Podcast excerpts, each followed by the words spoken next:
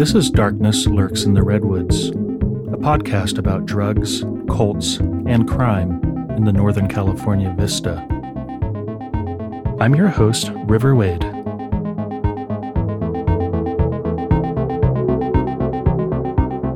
When I moved to Mendocino County from New York City, I had a preconceived notion of what to expect. I was looking forward to giant redwoods, striking rugged coastlines, enjoying outdoor activities like mountain biking and hiking. I thought the communities would be generally friendly, hippie types who wave hello and use sayings like mindful and positive energy. Although these Northern California stereotypes are entirely untrue, it didn't take long to discover a darker side to the beautiful landscapes surrounding the area. Mendocino County is at the south end of what's known as the Emerald Triangle, an area world famous for cannabis farms.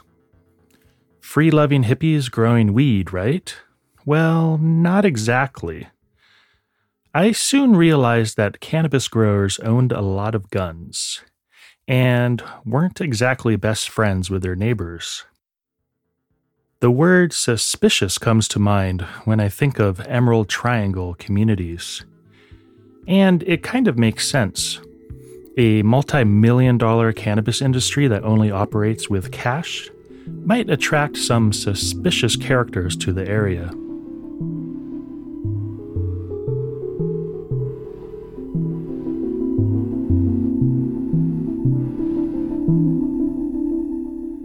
The juxtaposition of the most beautiful scenery you'll ever witness, with seedy characters roaming the lost coast, makes the Emerald Triangle unique to say the least. So, who are some of these malicious characters that hide amongst the ancient trees? That's what this podcast looks to find, to shed a little light on the darkness that lurks in the redwoods.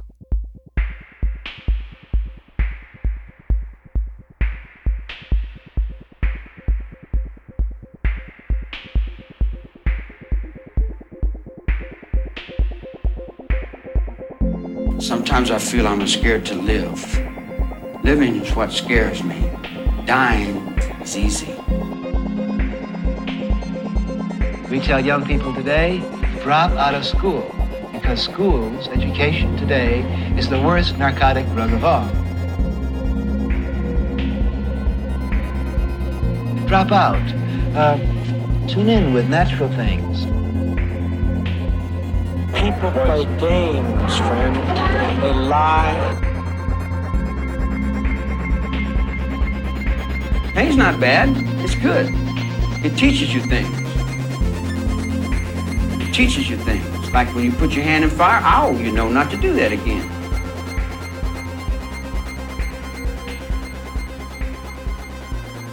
Early summer, 1967, San Jose, California. A local preacher sees someone with his thumb out hitching a ride. As he eases on the gas and decides to pick up the hitchhiker, events were set in motion that would forever change his life. Bringing the hitchhiker back to his home, they began playing music, discussing philosophy, and reading passages from the Bible. The two quickly became friends. But how did all this transpire the man picking up the hitchhiker that fateful day was Dean Morehouse, a well educated man who studied history and theology. He was a Protestant minister, 47 years old, father of four, and husband to Audrey Morehouse. Seems like an ordinary guy, right? Well, he probably would have remained ordinary if that hitchhiker never stepped into his car. The eccentric musician looking for a ride that day happened to be none other than the infamous Charles Manson. Now, everybody knows Manson as the slick, fast talking con man that brainwashes impressionable young people, especially young women. But a 47 year old Protestant minister drinking the Manson Kool Aid seems unlikely. Yet, Morehouse was immediately cast under his spell. If you hold the negative up to the light, you don't see the light, you just see the negative. So I'm a reflection of your negative. There's no doubt about that. And I can handle that also. I've been handling, ain't I? Accounts of Morehouse and Manson's first meeting suggest the two hit it off, most likely over a bond of philosophy and the Bible. We know that Morehouse studied theology and was a minister. Perhaps he saw Manson as someone to convert. Manson probably had a similar agenda as he saw himself as a Jesus like guru searching for disciples. One guy come up and said, I, I heard you said you were Jesus. I said, uh, no, man, I ain't said nothing. He said, I'm glad. He said, I'm damn glad. I said, why? He said, I know you ain't him. I said, how do you know? He said, because I am. I said, okay. Nonetheless, we know Manson stayed at the Morehouse residence, and two things immediately caught the ex con's wild eye a piano, which later would be given to him, and Ruth Ann, the daughter, which he would later take.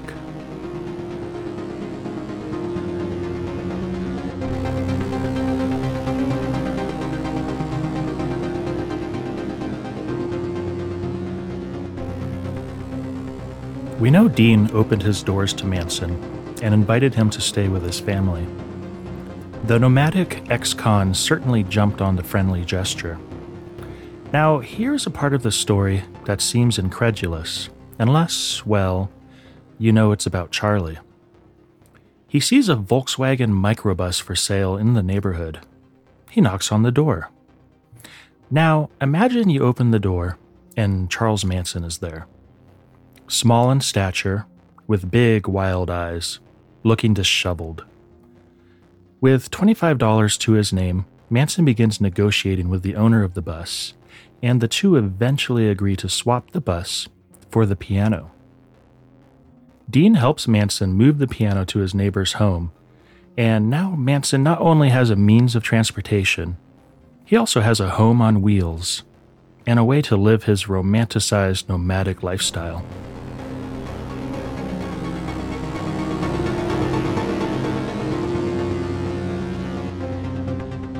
A strange thing for me is the timeline.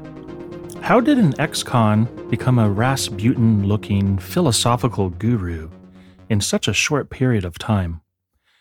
And when I say short period of time, I don't mean a couple of years to hone one's craft and recruit followers. I'm talking a couple of months. Let's briefly look at Manson's history right before he meets Morehouse.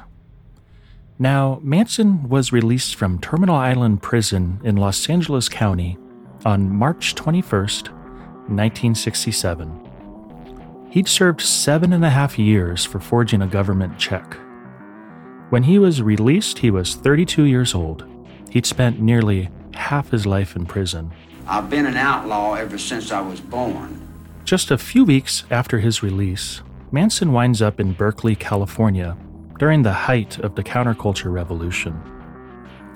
1967 is somewhat of a mysterious lost year for Manson researchers, but we do know of a chance encounter with a 23 year old librarian from a small Midwestern town.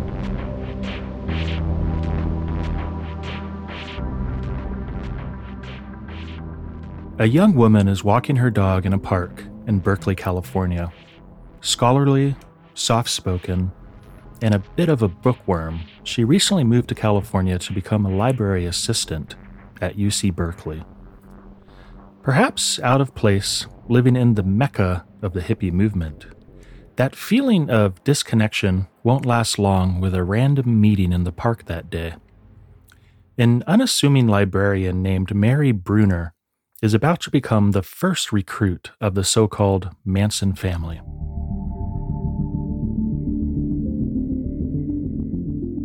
April through June of 1967, Manson spends most of his time in Haight Ashbury, where he grows his hair and plays guitar on the street corners. Most likely sleeping in public parks and crashing on Mary Brunner's couch, you'd suspect the charismatic con man was meeting lots of people and developing his guru like philosophies. San Francisco was the heart of peace and love, as well as protest and rebellion. Acid, lots of acid, interesting songwriting, and thought provoking parables turned out to be a successful formula for Manson to attract followers. And somewhere in a three month window, the family began to emerge.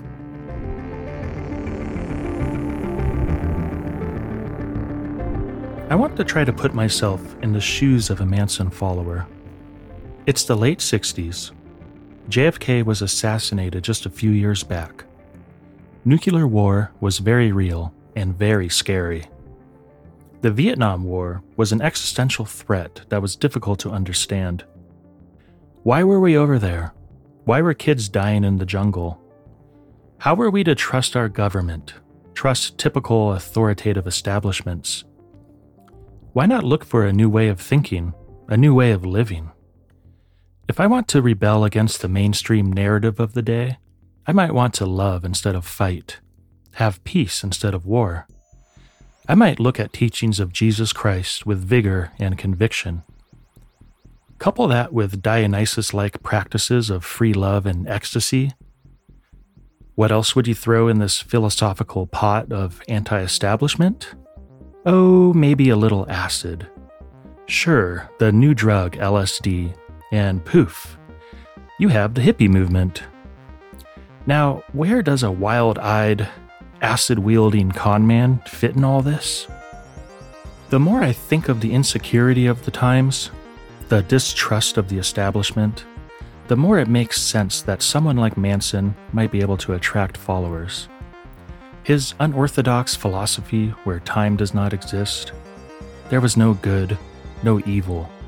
All human beings were God and the devil in one. Everything in the universe was unified, one the same. Death was something to be embraced because it exposed your soul to the oneness of the universe. Wow, far out, man. I mean, if I was on a long psychedelic journey with a Dionysus like guru preaching philosophies that were mind altering, maybe I would get on board. I'm a teenager. Maybe I'm in my early 20s. I hate my parents. I'm terrified of getting drafted and shipped off to the jungle, where I'd most likely meet my end. I mean, fuck it. Let me on the bus with the acid and the girls, traveling up and down the California coast. That's way better than guns and screaming sergeants in the Southeast Asian jungle. Just a few months out of prison, Manson has acquired his first follower, Mary Brunner. He has a good friend in Dean Morehouse, and now he's mobile. He's come into a Volkswagen microbus, which literally costed him nothing.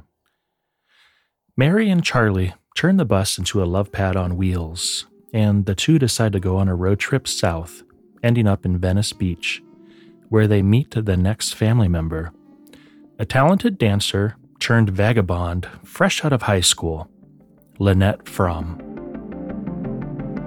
Lynette was a talented dancer who performed with the Westchester Lariats, an international dance troupe located in Los Angeles. She traveled throughout the US and Europe, and even performed at the White House, which might seem ironic considering she attempted to assassinate a US president. But we'll talk about that later. Like many children of the 60s, a combination of drugs, overbearing parents, and rebellious convictions led her to a vagrant lifestyle, which was undeniably mouthwatering for a madman like Manson. It probably wasn't difficult for Mary and Charlie to talk Lynette into joining them on their travels up the California coast. And now the power trio is headed back to the Morehouse residence for something Charlie can't keep off his mind Ruth Ann.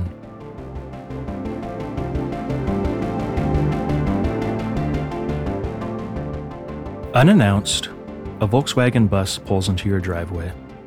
A musician a dancer, and a librarian get out looking for refuge. They're romanticizing the nomadic lifestyle, living on the edge of societal norms. Do you let them stay with you? Dean and his wife Audrey did not see eye to eye on this. Dean seems to be coming under the Manson spell and the overall spirit of the 60s, whereas Audrey wants nothing to do with it. The three oddball house guests take a toll on Audrey and add stress to the marriage. She eventually goes to stay with her sister, leaving 15 year old Ruth Ann with her father. And the merry trio of van life travelers. Charlie jumps on the opportunity to whisk the young Ruth Ann away from her parents, taking her on long drives to the Mendocino coast, where, according to Manson, she provided him with the most memorable and rewarding experience of his life. In Mendocino, Manson took her virginity. The young, impressionable mind, undeveloped, looking for answers, a vessel for Manson to fill with his cocktail of sex, drugs, and doomsday visions. Ruth Ann has now joined the band and the quartet end up at a cabin in Leggett, California. A beautiful small town with nothing around except ancient redwoods, situated just a few hours north of San Francisco. Today, Leggett is famous for the tallest trees in the world, even one that you can drive your car through. Driving north on the 101, you'll come across Bigfoot gift shops and the oddly appealing Confusion Hill a roadside attraction made with tilted optical illusions meant to confuse visitors. Perhaps Manson was creating his own Confusion Hill with his three young followers. When Ruth's mother finds out her underage daughter is unchaperoned in a remote cabin with an ex con, she is not too happy and calls the authorities. The local police take the complaint seriously and track down the two lovebirds, with intent to return underage Ruth to her mother in San Jose. The police eventually locate Charlie and Ruth Ann and explain that her mother has reported her missing and that they'll take her home. Desperate not to lose Ruth Ann, the charismatic Manson, never shy to add a dash of drama to his antics, tells the police they will only take her by force. The deputies call for backup and eventually secure Ruth. Manson is arrested for interfering with the questioning of a suspected runaway juvenile, and on July 31, 1967, he's sent to the Mendocino County Jail in Ukiah. The police report says that Manson was telling Ruth not to make any statements as they would be used against him, and also that when she got to the juvenile hall, to just walk away and not go into the hall. Another piece of Manson's advice to Ruth was marry some poor schmuck and you'll be emancipated. Then you can leave him and do whatever you want to do. Ruth took this advice to heart because she eventually married a bus driver and then left him to be with the Manson family in Los Angeles. After this bit of family drama in Mendocino, Audrey and Dean got a divorce. Dean transformed from a clean cut minister to a bearded, psychedelic looking gnome, and the events were set in motion that would lead to murder and mayhem and some of California's most infamous and gruesome crimes.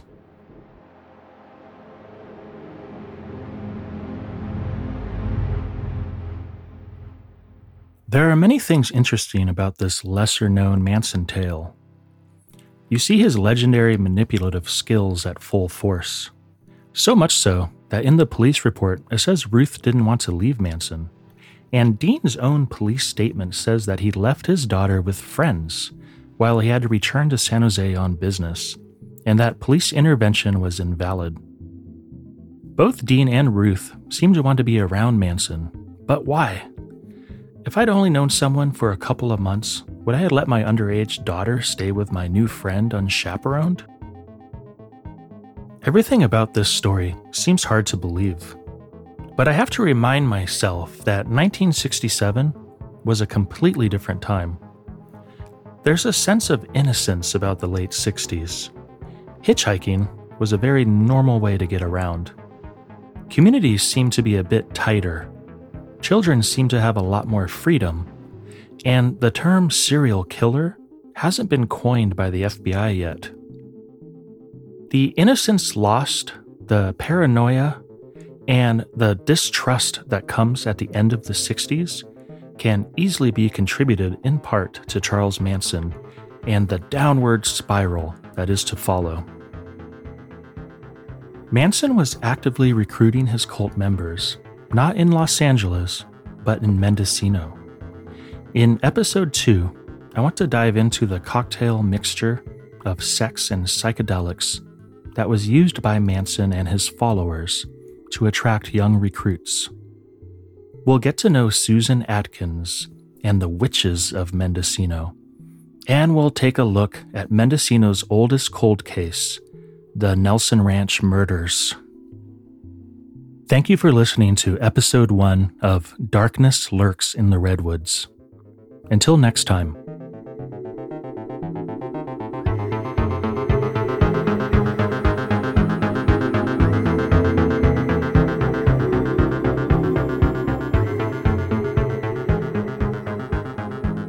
To support this podcast, go to patreon.com slash darkness lurks in the redwoods to sign up for as little as $1 a month. Members will have access to bonus episodes, transcripts, as well as free downloads to the original music composed for this podcast. If you enjoyed this episode, please share it with just one friend. Word of mouth is the best way to promote any artistic endeavors. Thank you for listening. I'm your host, River Wade.